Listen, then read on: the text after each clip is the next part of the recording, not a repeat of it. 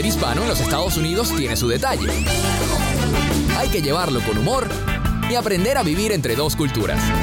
Ponte cómodo y disfruta de las más ocurrentes historias aquí en la barra, aquí en la barranca. Hola, hola, hola, bienvenidos nuevamente a La Parranda. Después de dos semanas, estamos nuevamente aquí, después de un hermoso viaje que hicimos por el East Coast. Aquí estamos nuevamente en La Parranda, quien te habla, y Beth Carolina, acompañada de Alfonso López. ¿Cómo estás, Alfonso? muy bien. ¿Cómo te trata el jet lag? Oye, duro, ah. vale, duro. Eso fue jet lag para allá, jet lag para allá, jet lag por todos lados. Jet lag por todos lados. Sí, vale, fue un largo, un largo viaje el que, el que realizamos.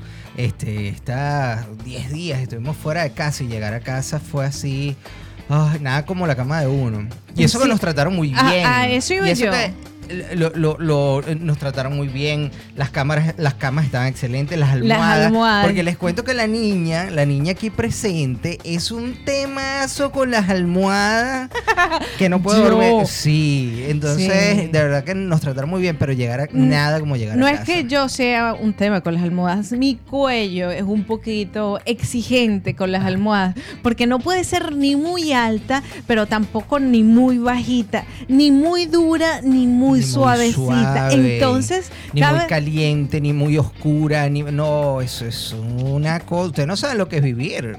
Con, con, con, lo maravilloso que es vivir con esta mujer. A eso, a eso me refería. no, pero es que lo que pasa es que yo tengo problemas en el cuello, yo, mi cuellito es un poquito sensible y el tema de las almohadas es, es, es un tema.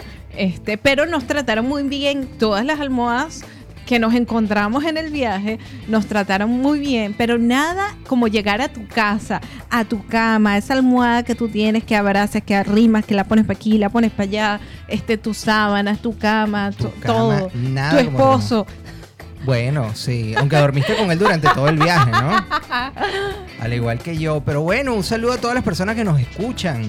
Nos gustaría saber desde dónde nos están escuchando desde qué ciudad, cómo se llaman, a qué se dedican. Saluden, por favor, porque si no, uno se siente aquí como, como solo.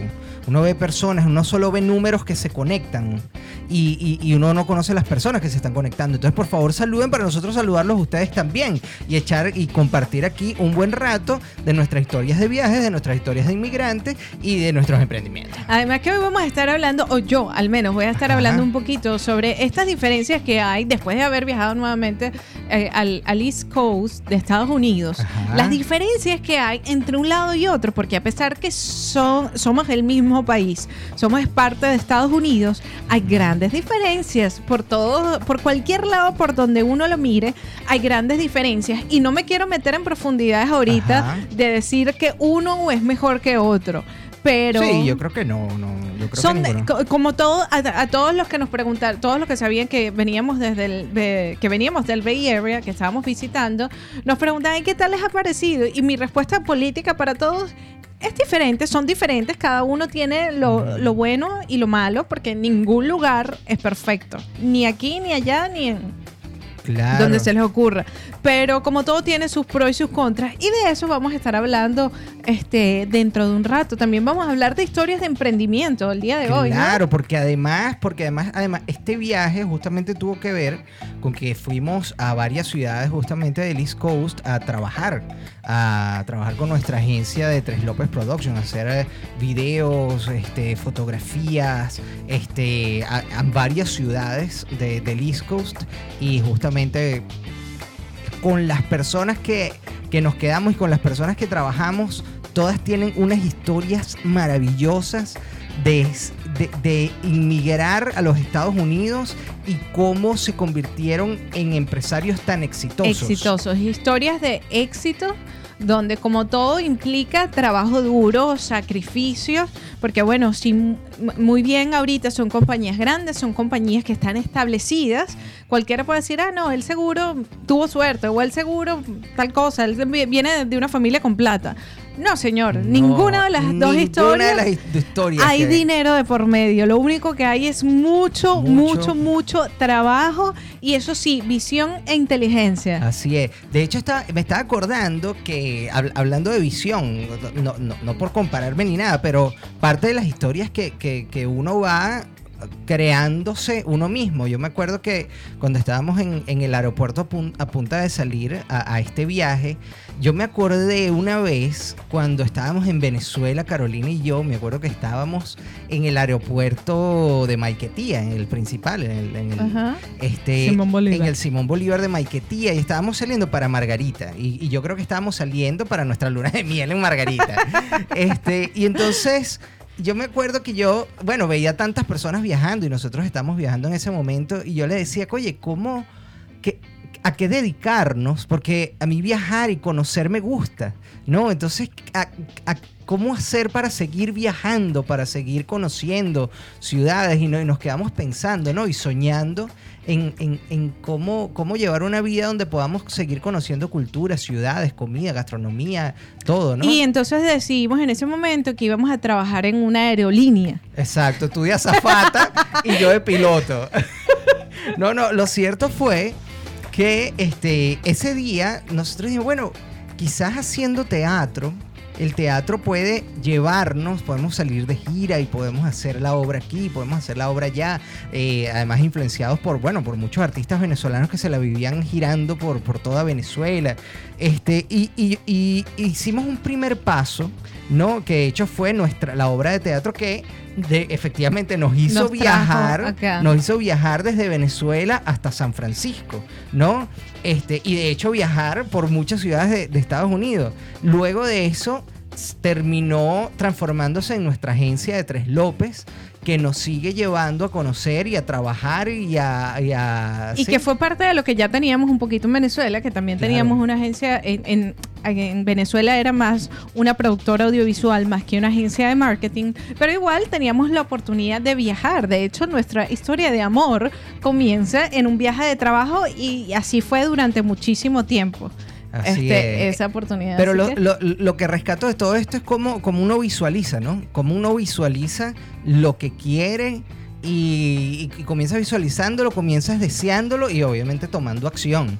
Y, ter- y se termina realizando y en este momento creo que estamos justamente eh, recogiendo algunos frutos que sembramos hace un tiempo. Y creo que eso es algo importante, porque bueno, quizás más adelante nos metamos en este Ajá. punto más, pero tomando ejemplo de personas exitosas, de latinos exitosos, tenemos el caso de una nicaragüense donde estuvimos ahorita, em, no estuvimos en Nicaragua, estuvimos en Detroit Ajá. haciendo un proyecto con una nicaragüense que vive allí en Michigan y a mí me llama muchísimo la atención la visión que tiene ella. Y ojo, no solo visión de, este, sí, yo voy a trabajar allá o ver oportunidades, sino de identificar cosas y decir, eh, yo voy a trabajar con tal compañía. Y llegar a ver el edificio de tal compañía enorme y decir, yo voy a trabajar con ella y ya yo me lo estoy imaginando.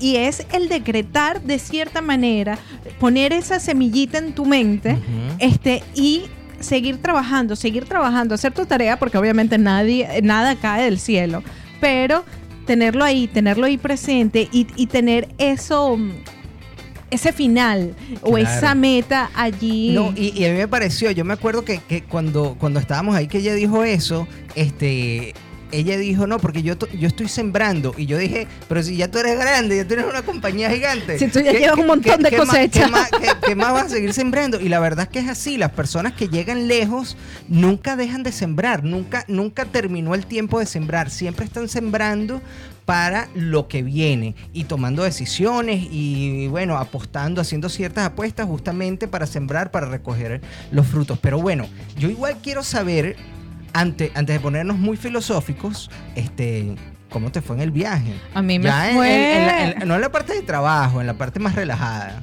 Bueno, pero es que eso es la parte de lo, lo bonito del viaje, que uno va a Ajá. trabajar y va a aprovechar también para conocer y uno se da su escapadito, porque tenemos que confesar que en Nueva York nos escapamos. No fue que, ay, sí, fuimos a hacer un proyecto. No, nos fuimos porque estábamos ahí cerquita y dijimos, mira, vamos a, a pegar esto con lo otro y es perfecto. Y Nueva York siempre es un buen plan. Así es. Siempre hay algo que conocer. Es una ciudad que nunca duerme, que siempre hay miles de actividades. ¿Cuál es tu top 5 de, de este viaje a, A Nueva ver. York?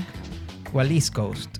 No, a- a la- creo que fue al East Coast. Ajá. Porque hay, hay varias cosas. Estuvimos en Pensilvania, estuvimos en Nueva York y estuvimos en Michigan. Y hay, de cada uno de ellos me llevo bastantes cosas. Por ejemplo, de Nueva York me llevo esta vez que pudimos recorrer un lado distinto de la ciudad. Esta era, afortunadamente, nosotros habíamos ido ya en un par de oportunidades y allá habíamos conocido Manhattan. La mayoría de las atracciones turísticas ya, ya habíamos caminado, le habíamos dado pata Ajá. literalmente a las calles de Manhattan. Entonces quisimos conocer otro lado y nos fuimos para Brooklyn. Y además, un amigo, bueno, no es un amigo, un muchacho que conocimos en un restaurante venezolano nos dijo, alquilen unas bicicletas y se van por allí.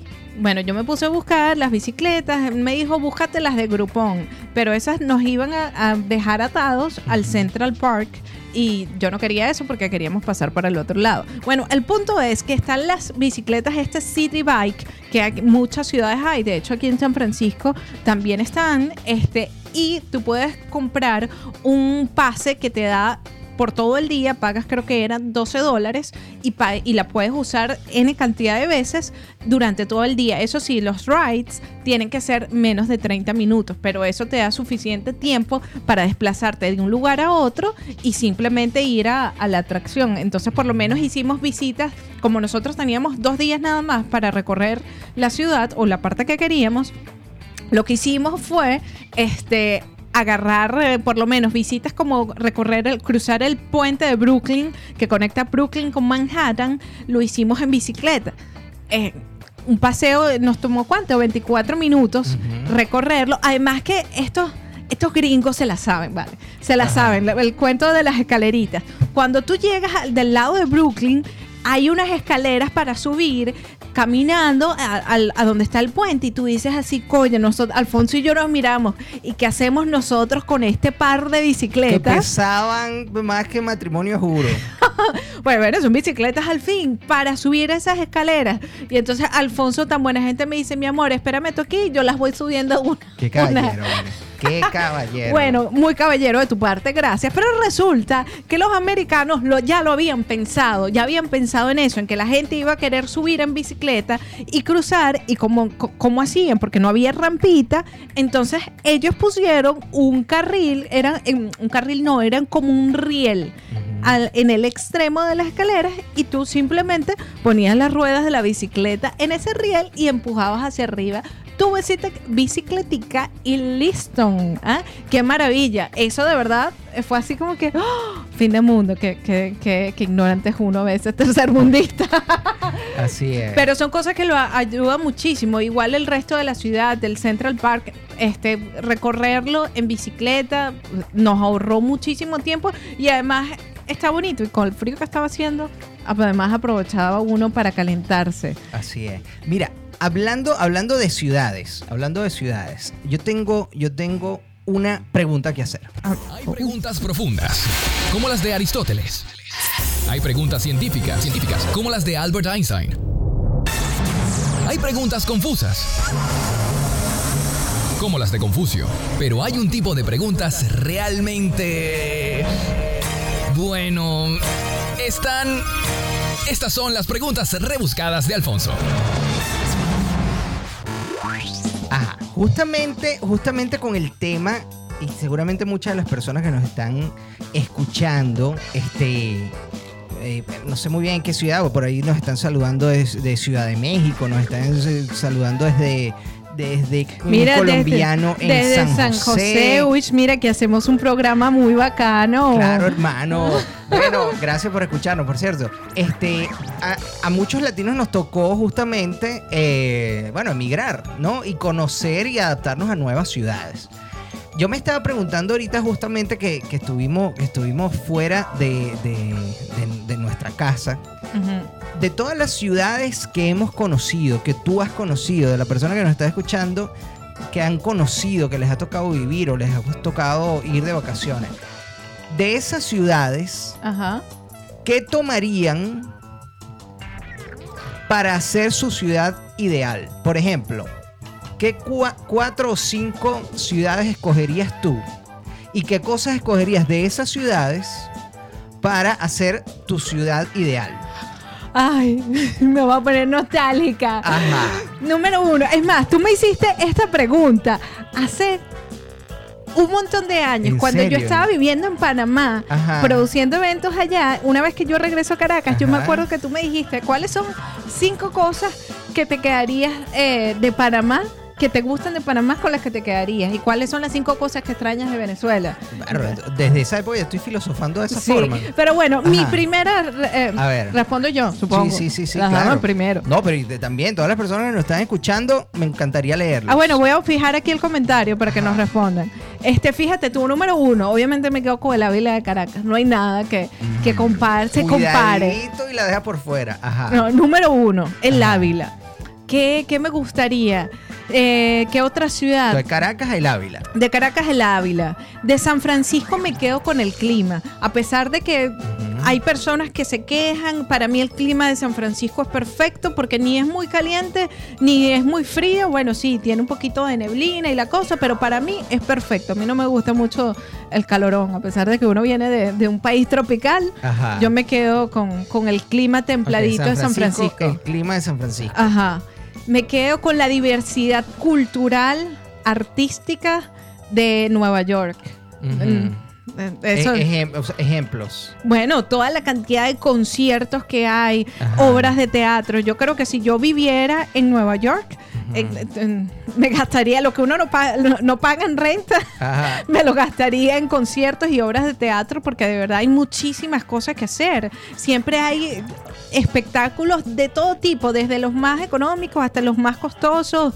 Broadway, que dicen que los neoyorquinos no van a Broadway, que solamente Ajá. van los turistas. Bueno, yo sería una eh, neoyorquina que sí iría a, a Broadway. Además también hay un teatro en español, repertorio español, donde siempre tienen obras de teatro bastante interesantes, con buenísimos eh, actores buenísimos. Que por cierto, nos invitaron al eh, Jazz Lincoln Center o Jazz at Lincoln Center a ver un niño de 15 años que se llama, ¿cómo que se llama el niño? Joy Alexander. Joy Alexander, pianista. búsquenlo. Un chamín de 15 años que ya es un genio del piano. Es un genio y cuando les decimos genio es genio. De hecho es el artista más joven que ha presentado un solo performance en los Grammys. En los Grammy Y americanos. que, lo- o sea, él tiene 15 años ahorita y eso fue hace 3 años. Exacto. Y se presentó en una de las salas más importantes de jazz en, en Nueva York y, no, y nos invitaron a ver. Y yo dije, ¿yo qué estaba haciendo a los 15 años? Dios Yo me imagino que ese niño no tiene que estar luchando con profesores de matemática, con las tablitas de química, con las cosas que uno tenía que, lidiar, que lidiar a los 15 años, ¿verdad? Probablemente. Yo espero que no, porque de verdad ese niño es un genio. O sea, pianista, compositor. Él le debe enseñar a todos ellos. Él debe ser el tutor de, de un poco de gente. Pobrecito, yo espero que lo tengan como homeschooling o Ajá. algún tutor, algo así. Ok, seguimos con la ciudad. Ok, ajá. Eh, dijimos San Francisco, Caracas, Nueva York. em, Buenos Aires, que me quedo. Buenos Buenos, Aires. es una de Aires. mis ciudades favoritas también, donde es como es como Nueva York, que tienes también diversidad cultural, siempre hay algo que hacer a toda hora, son ciudades que no duermen, que tú puedes salir a las 11 de la noche, a las 12 de la noche y la ciudad está viva. Aquí en, en el área de la bahía eh, todo muere tempranito, pero ciudades como Nueva York, ciudades como Buenos Aires, a, la- a las 12 de la noche están súper despiertas, la gente está en la calle. En, en- en Argentina, en Buenos Aires, las cenas de los restaurantes empiezan a las 8 de la noche. Así que Claro. me quedo con también con, con la vibra con, con- con- de Buenos Aires. Así es. Buenos Aires es una ciudad. Con Buenos Aires. Con Buenos Aires, sí. en conclusión. Ajá, me Ajá. queda uno, que me queda uno. ¿Cuál será? Tengo que usarlo muy bien, muy bien, muy bien. Déjame ver. Eh, bueno, de Michigan. Ajá. Me quedo con la, más que Detroit, creo que en, en- en varias ciudades que, pu- que pasamos en Michigan, este, pude ver más que en la ciudad ciudad, esa ciudad, esas esas casitas que están en, en los suburbios, que son, yo los llamo casitas, pero son casotas, este, con tremendos espacios, con jardines, que habitación, eh, casas de seis habitaciones que son normales, no son de una familia millonaria de cuatro o seis habitaciones, sino una casa normal.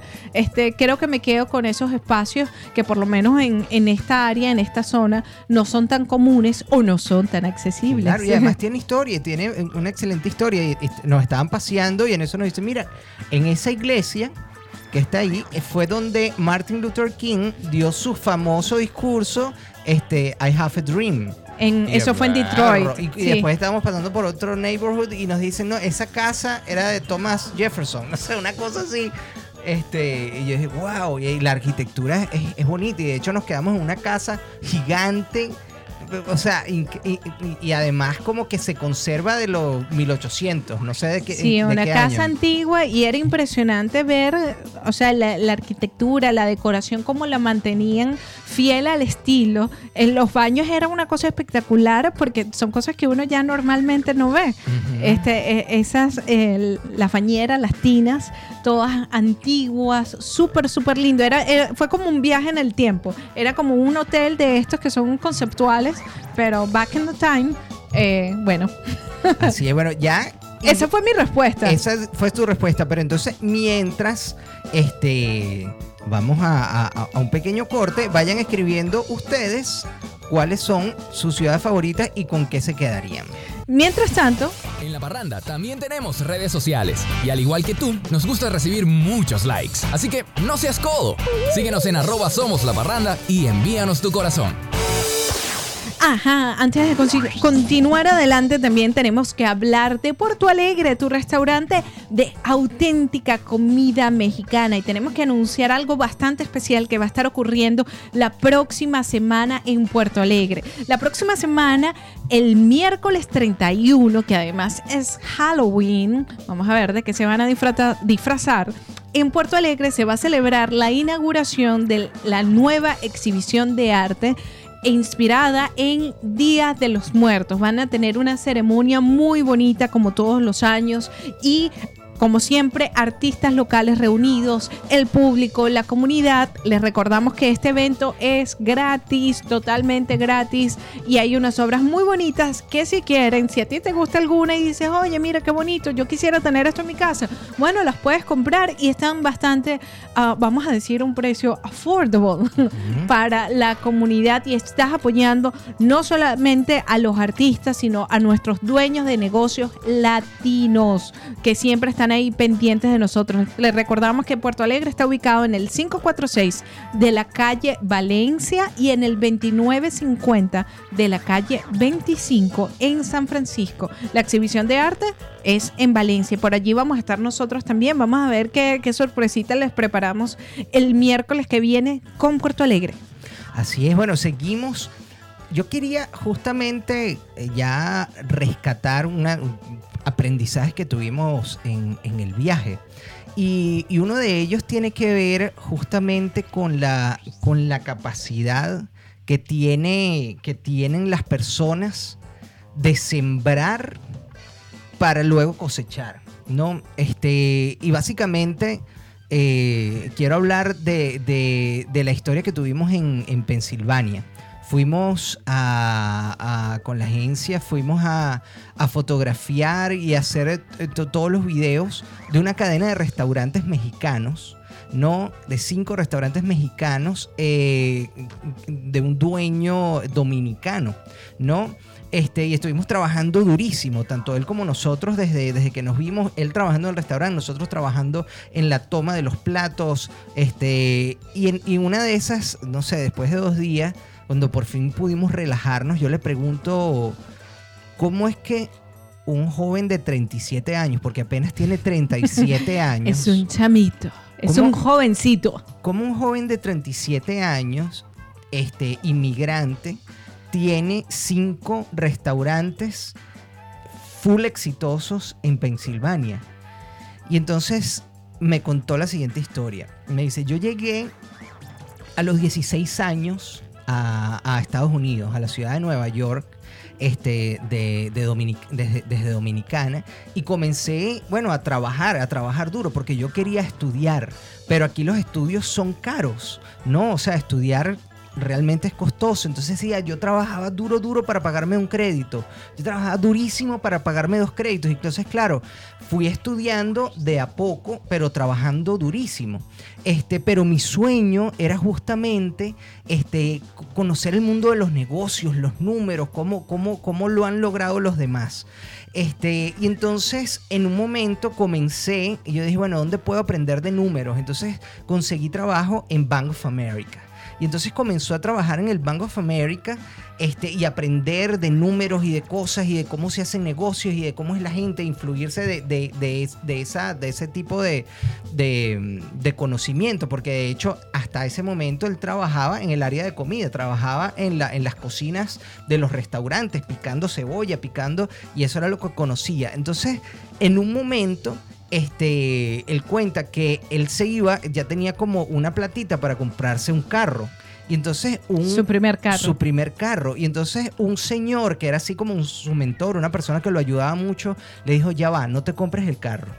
Toma este libro, léetelo el fin de semana y hablamos el lunes. Y entonces él me dice, ese señor puso en mis manos un libro que se llama Padre Rico, Padre Pobre. Y yo me lo leí, me lo devoré todo el fin de semana y cuando llega el lunes me doy cuenta que yo no tenía por qué comprarme un carro. De hecho comencé a trabajar más duro para la inicial de mi primera propiedad. Y a partir de ese momento, entonces, bueno, cambió un poco gracias a este señor y, y, y, y, allí comenzó todo. Y ahí comenzó todo. Pero igual dice que fue muy duro. Entonces en un momento, él, él, bueno, quería, estaba aprendiendo de números en el Banco de América, pero también quería montar su propio negocio. En un momento dice, bueno, yo de qué sé, bueno, sé de números y sé de comida, voy a comenzar a, abrir un, primer restaurante.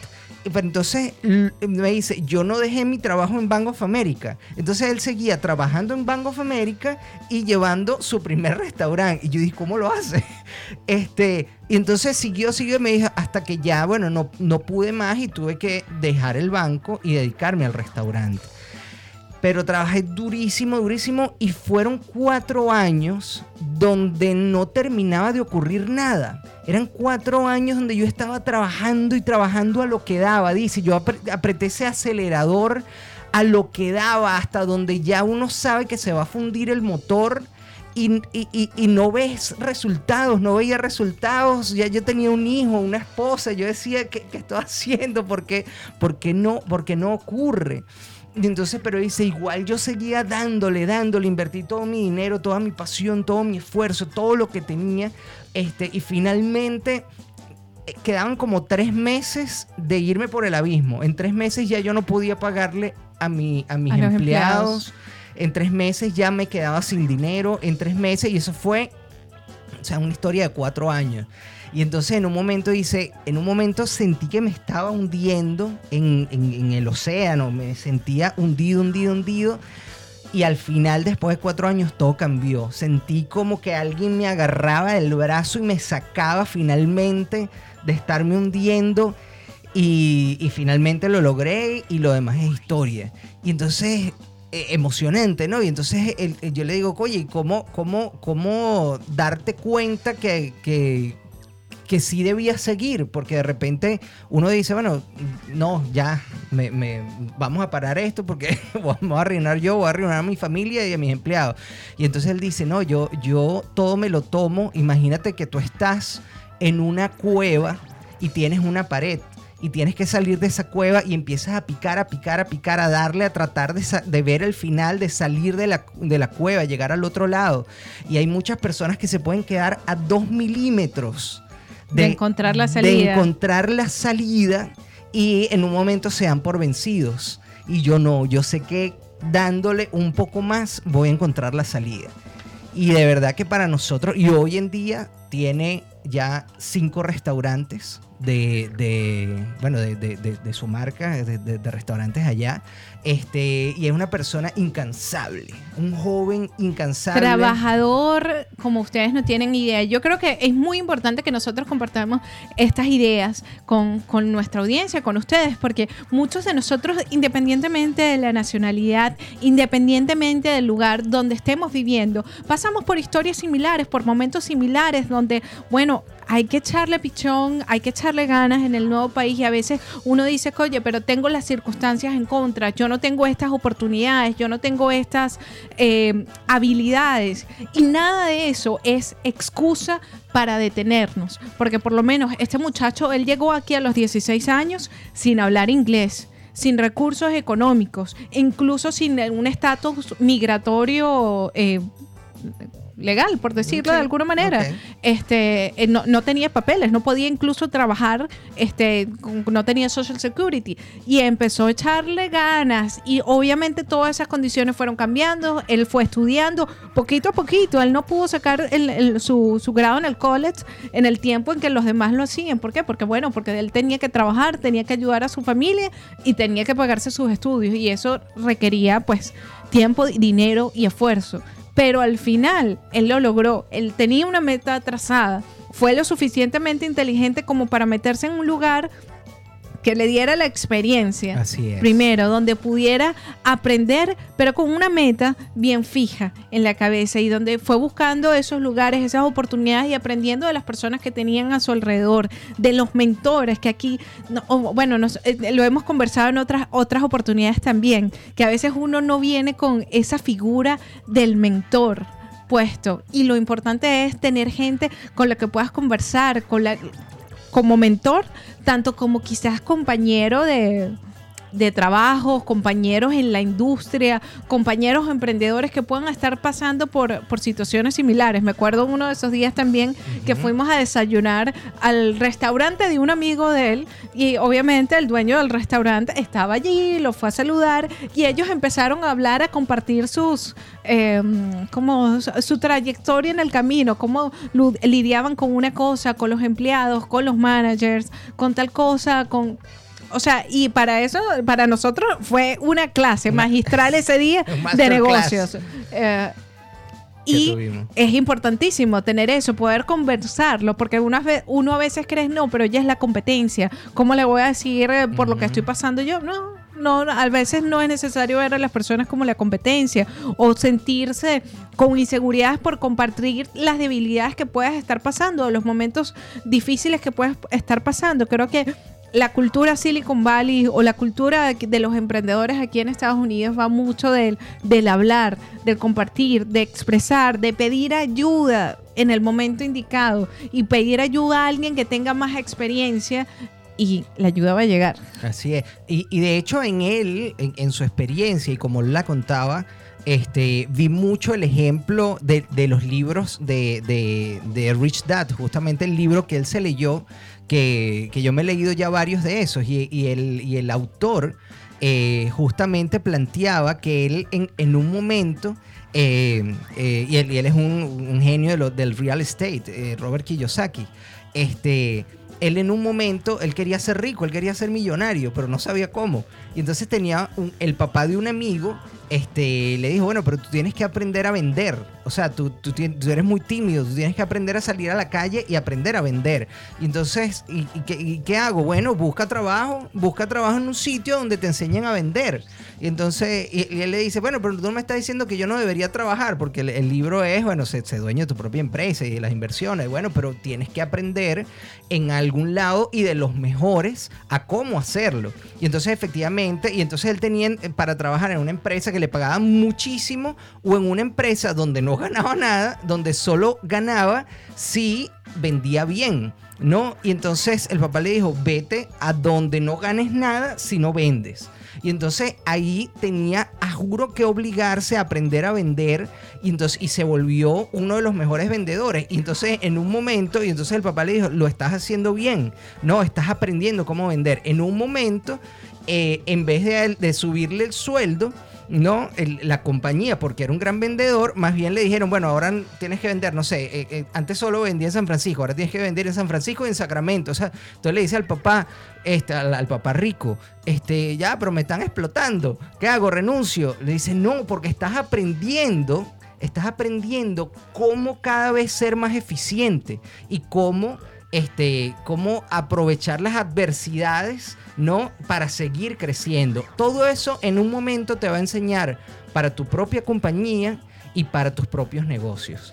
Mira, hablando de eso, mientras estabas, Ajá. tú estabas aquí eh, comentando, haciendo ese comentario, yo estaba pensando en los padres ricos, los padres pobres, Ajá. o en las madres ricas, en las madres pobres, Ajá. que nosotros dos tuvimos padres, em- padres cuando hablo mamá o papá, emprendedores. Así es. Mi mamá es emprendedora. Desde que la conozco, mi mamá es una emprendedora, pero incansable. Y al día de hoy está todavía con sus emprendimientos. Y echándole pichón y muy creativamente. Y mi papá, por otro lado, también fue emprendedor, también tuvo un negocio propio en algún momento de su vida. Y yo creo que a veces uno no se da cuenta, porque uno no, cuando estaba chiquito no se imaginaba dónde iba este, a llegar o qué le iba a tocar eh, hacer.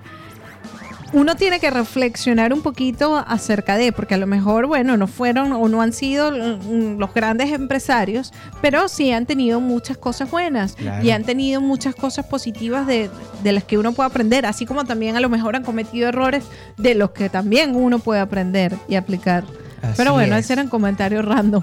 Mira, pero yo veo que están comentando acá en, en- en el Facebook Live y yo quiero este, saludar a todas las personas que nos están escuchando. Tú, que nos escuchas cada semana. Tú, que ríes con nuestros malos chistes. Sí, tú, a quien no vemos, pero sentimos tu compañía. Tú, escríbenos, porque ahora tú tienes la palabra. Bueno, seguimos adelante con la parranda y vamos a saludar a toda la gente que nos está comentando aquí. Además tenemos a alguien muy especial. A ver, ah, que ¿a se está tenemos conectando. Tenemos a Juan Martínez. Juan, si tú acabas de llegar, echa para atrás Echa este video. Porque acabamos de contar, hablar flores. Te lanzamos flores hablando de tu historia y lo maravilloso, este, el maravilloso camino que has recorrido y cómo puede servir de ejemplo, no solo para los dominicanos, para los venezolanos, para todos los latinos que estamos aquí en este país echándole ganas. Y, Y, y- y- lo inspirado que salimos justamente de nuestra, de nuestra visita a Pensilvania. Así que te mandamos un, un gran abrazo, Juan, y, y gracias por habernos tratado tan, pero tan bien. a ti y a tu familia. Es más, lo deberíamos hacer una llamada pronto. Sí, ¿ah? vamos a cuadrar una llamada para entrevistar a Juan. Y que él mismo nos cuente, el, eh, eh, nos eche el cuento que yo acabo de contar. Exactamente. En prim- compromiso, En compromiso. primera persona. Así es. Sigamos saludando a las personas. Mira, también nos está saludando Gaby García, que quiere una arepa, Gaby, la dieta. Y entonces, Ya pu- a estas alturas ya puedes pedir es una yaca, Gaby. A pedir ayaca y, y. ¿Cómo se llama? Se me olvidó. ¿Se te olvidó qué? Bollito. Epa, cuidado. Mira, también ya va, que aquí no puedo ver los comentarios, no sé por no qué puedes. Bueno, pero hace rato tenemos a, Dan- a Daniel Fonseca. Hello, Benefra- Friend. Ruth desde Reseda, California. Daniel Fonseca. Hola, soy colombiano. Vivo en San José. Ustedes hacen un gran programa. Muy bacano. Gracias, hermano. Un abrazo. Kaira Morán. Hola, desde Ciudad de México. Hola, Kaira. María Rieta. Hola, desde Santa Rosa, California. Condado de Sonoma. Eh, Walter Ernesto Poquioma Escorcia. Ajá, mira, él, él responde la pregunta que estábamos haciendo hace rato. Agarraría Table Mountain de Cape Town, Sudáfrica, un lugar mágico donde viví. Qué interesante. El clima de mi otra ciudad, Caracas. El ambiente de Andalucía, Sevilla, Málaga. La gente de donde vivo, de vivo ahorita. Tulsa. Ah, mira, qué, Qué interesante. buena mezcla, Qué qué buena interesante. mezcla. Mira, María Arri- Arrieta también Ajá. nos dice, el clima de Caracas, por supuesto. Y ahora vivo en Santa Rosa, a 40 minutos, 45 minutos de San Francisco, y el verano me encanta, me encanta el clima, pero cuando llega el frío es terrible. De Caracas, el Ávila. Otra ciudad de Venezuela, Mérida. Pero el clima aquí no es tan... ¿Qué? Decimos algo, María. Vete para Nueva York, vete para Pensilvania, vete para Michigan y ahí sí vas a vivir lo que es un verdadero Las cuatro invierno. estaciones con, con, con toda su... Eh, mira, eh, Gaby García, yo lo que quiero es una arepa frita. Ah, no, una arepa frita. Frita. Ah, bueno, yo también, con jamón y queso. Eh, hola, por aquí Coppola, Juan Martínez nos manda abrazos. Saludos para Venezuela desde Ecuador. Y también Naguará desde West Palm Beach. Nos están saludando. Muy, Muy bien. Mi- Mira, ya que estamos hablando, de- o seguimos hablando de las diferencias entre el East Coast Ajá. y el West Coast, a mí me encantaría llegar a ese tema, o por lo menos lo que yo he encontrado. Vamos a ponernos polémicos un A ver, poquito. a ver, a ver, a ¿Qué ver. es mejor, el West Coast o el East Coast? Ajá, de hecho tú por ahí hiciste, mira María Auxiliadora Marín, hola amiga bella, ¿cómo estás? Te queremos. A- María Marín también fue una host increíble en Michigan y te queremos mucho. Por allá también estuvimos trabajando y tomándole fotos a ella y a su compañía Unlimited Recycling. Ajá, seguimos. Entonces, West Coast. Vamos East a hablar Coast? de las diferencias. Ajá. Y, no me voy a poner muy filosófica porque aquí hay cosas puntuales. Vamos a hablar, primero que nada, el costo de la vida. Yo creo que eso es lo que marca la diferencia entre una y otra o cosas este, abismales. Sin embargo, muchas personas, los que viven hacia Nueva York, muchas veces se sorprenden cuando uno les dice que San Francisco es la ciudad más cara de Estados Unidos. Y este año salió un reporte diciendo que San Francisco en realidad no solo es la ciudad más cara de Estados Unidos, es la ciudad más cara en el mundo. ¿Qué tal? Imagínense eso, es- y eso es teniendo un promedio de un 3.500 dólares por un apartamento de una habitación mensualmente. Dios. Quizás para el- los que estamos en el área de la bahía ya estamos acostumbrados a, a- a esto porque obviamente todas las ciudades que están al- alrededor, Oakland, San José, Berkeley, eh, todo está igual de caro. Eh, pero bueno, San Francisco es la ciudad más cara del mundo y eso marca una gran diferencia. Ahí gana el punto el West Coast, el, el El East, East. Coast. Ajá. Hablemos de diversidad. Porque también esto es un punto muy importante si vives aquí en Estados Unidos. Quizás nosotros en los países, en nuestros países latinos, no estamos acostumbrados a hablar de esto porque, bueno, nosotros somos una mezcla. Desde que llegó le- le- en, épocas de la colonización, se, eh, se mezclaron este, los africanos con los indígenas, con los españoles, e hicieron un arroz con mango ahí, que es lo que nosotros somos hoy en día. Morenitos, blanquitos, de todo un poquito Pero las mujeres quedaron muy bellas. En la mezclita les quedó bien. A Ajá. todos, todos hombres y mujeres, todos quedamos muy bonitos, muy, exóticos, por llamarlo de esa manera. Pero bueno, cuando llegas aquí en esta, a Estados Unidos, te das cuenta que vienen, aquí hay, hay, hay temas que, que vienen desde hace muchísimos años, que tienen que ver con la esclavitud, con los africo- africanoamericanos y todos los temas de los derechos civiles, e incluso con las mujeres, los prejuicios con las mujeres también. Entonces, los que vivimos en California y sobre todo si estamos más en San Francisco, que es una de las zonas más liberales, donde la gente es más abierta, son más green, más paz y amor, reciben a todo el mundo, no lo notamos. Nosotros decimos que estamos aquí como en una burbujita donde no nos damos cuenta si realmente hay racismo, y más en estos últimos años con las tendencias políticas que hay. Pero nos vamos para el otro lado del país, nos vamos para el este y sobre todo nos vamos al norte y empezamos a escuchar estas historias de cómo si hay con los latinos, con los morenitos, de- de- y tienen esos estigmas y, y es muy difícil verlos en posiciones interesantes. Entonces, eso es una cosa que yo consideraría mucho al, al- al pensar en mudarme para otro lado. Ver cómo, cómo ese ambiente deja de ser tan friendly para todo el mundo, sino vivir, vivir esas cosas. Aunque hay que ver en el este también, los que viven en Florida sufren eso. Oye, no sé. Vamos a ver Habría si hay alguien que nos está escuchando, que nos estás escuchando desde Florida. Háblanos un poquito, mándanos un mensajito, ¿Quién coméntanos sabe en de el qué review. parte de Florida? Porque bueno, uno conoce Miami, que es donde hay eh, una comunidad, pero quién sabe si en otros lados de Florida ya no haya tanto latino.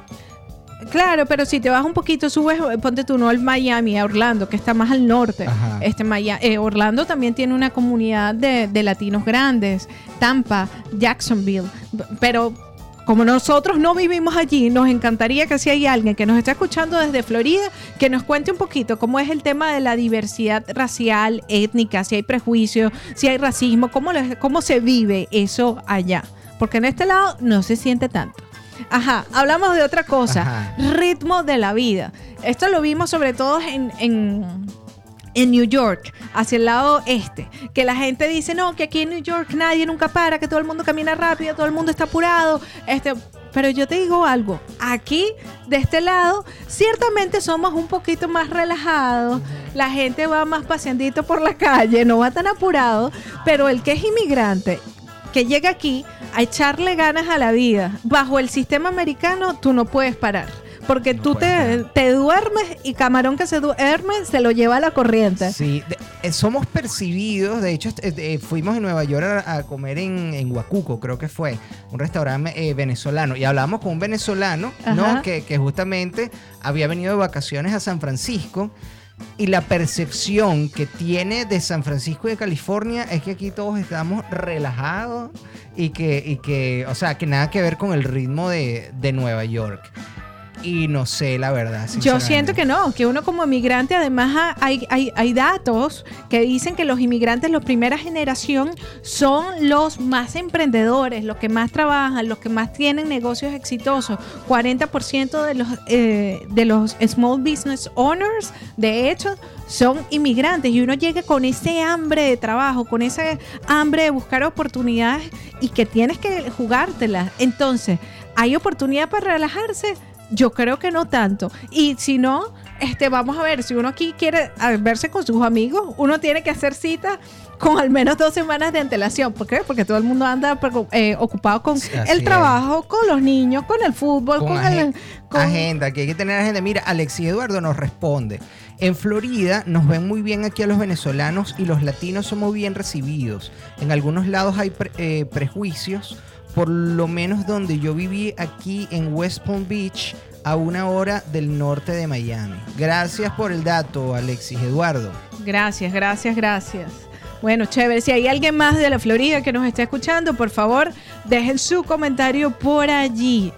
Bueno, ajá, entonces el ritmo de la vida, yo creo que en Nueva York, en Miami, en Michigan, sea, en Los nos- Ángeles, en llega San Francisco, hay que echarle pichón a la vida. Así que no pares, sigue, sigue.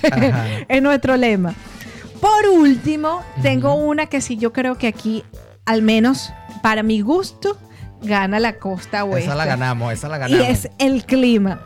¿Por qué? Porque aquí en el área de la bahía, sobre todo en San Francisco, el clima es así como dicen los americanos, polite, como bien político, queda bien con todo el mundo.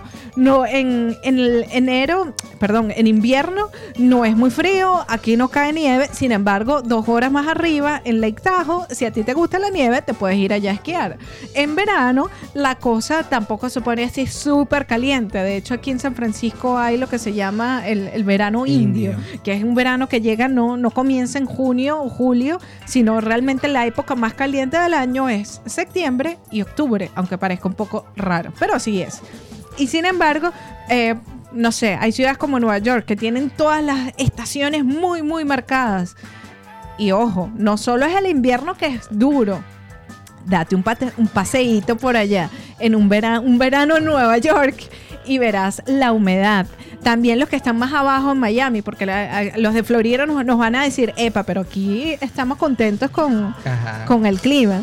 Sin embargo, yo te voy a decir algo. Esto es como mucho calor para mí. Y parece raro. Ustedes me dirán, ajá, niña, ¿y de dónde vienes tú? Ah. Pero Miami es caliente y Miami es húmedo. Y además caen esos torrenciales aguaceros de la nada. Claro. Que yo me quedo aquí como en San Francisco, que casi no llueve, en el área de la bahía, que llueve un poquitico así de vez en cuando, que no es que caen esos palos de agua, que hay que acostumbrarse a la neblina. Eso sí, que hay que andar con su chaquetica, con su abrigo, con, con tu suéter, porque en el momento que se vaya el sol, entra el viento y ahí sí te pega el frío. Pero es como más equilibrado todo. Entonces, en, resumidas cuentas, ¿nos vamos de aquí o nos quedamos? ¿Nos vamos o nos quedamos? Nos quedamos. Nos quedamos. Nos quedamos. Y además nosotros hicimos una encuesta a, a través de Instagram. Ajá. Y la gente que nos respondió en Instagram, la mayoría, sesenta y tanto por ciento, después la voy a publicar, este, dijo West Coast. Hubo alguien nada más que me, me sorprendió que dijo un mensaje de el clima del West Coast con la gente del East Coast. Y a mí me sorprendió porque generalmente o existe la, la- la teoría de que el West Coast es más amable que la gente de aquí de California, como somos más relajados, este, no andamos tan apurados en teoría, Ajá. somos más amables que, que los del East Coast.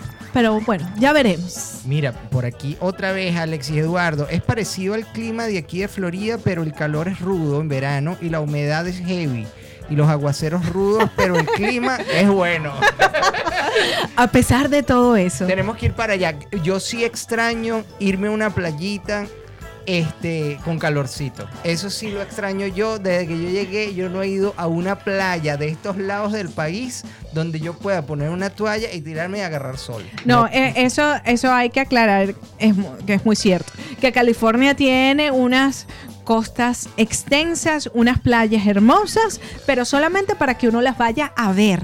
Porque además el agua es demasiado fría. Tú no te puedes meter, te, te metes ahí, ¡pum! se te rompe cuadrito el pie, Así la es. pierna, porque es muy fría. Y muchas de las personas van a la playa con suéter por la brisa. Por la brisa. Entonces, sí, claro. si hay algo que sí extrañamos que, que tiene Florida, son las playas. Así es. Bueno, pues nada, estamos llegando al final del programa. Qué chévere que se conectaron tantos de ustedes. Gracias por, por, por, eh, intervenir, por compartir con nosotros sus experiencias. Vamos a mandar aquí likes a todos los que se Si conectaron. te gustó, dale like, dale like, dale corazoncito, dale corazoncito, ya, ya, ya. Y pues pendiente la semana que viene porque esto seguimos contrayendo nuevas historias a la parranda de los latinos inmigrantes en Estados Unidos. Bueno, hasta la semana que viene. Bye bye. Ey, ey, ey, un segundito. Esta parranda todavía no termina. Si te gustó el programa, compártelo. Regálanos un like o déjanos tu comentario. Sigue nuestras redes sociales, arroba Somos La Parranda, y visítanos en www.somoslaparranda.com. Ahora sí, esta parranda llegó a su fin.